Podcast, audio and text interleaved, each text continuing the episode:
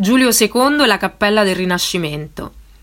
È il primo novembre del 1512, giorno di Ognissanti, e a San Pietro ci si prepara per un evento che segnerà per sempre la storia dell'arte. Con una messa solenne, Giulio II inaugura la Cappella Sistina ridisegnata da Michelangelo Buonarroti. Soltanto quattro anni prima, il pontefice aveva affidato al grande artista l'incarico di modificare le decorazioni della cappella costruita negli anni del pontificato di suo zio, Sisto IV. Giulio II, nato Giuliano della Rovere, fu uno dei più importanti pontefici del Rinascimento. Di quell'epoca colse lo spirito politico, ma anche l'amore per il bello.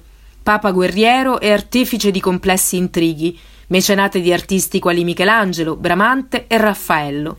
Determinato, astuto, ambizioso, Giulio II lega a sé la nobiltà romana e si libera dei potenti Borgia.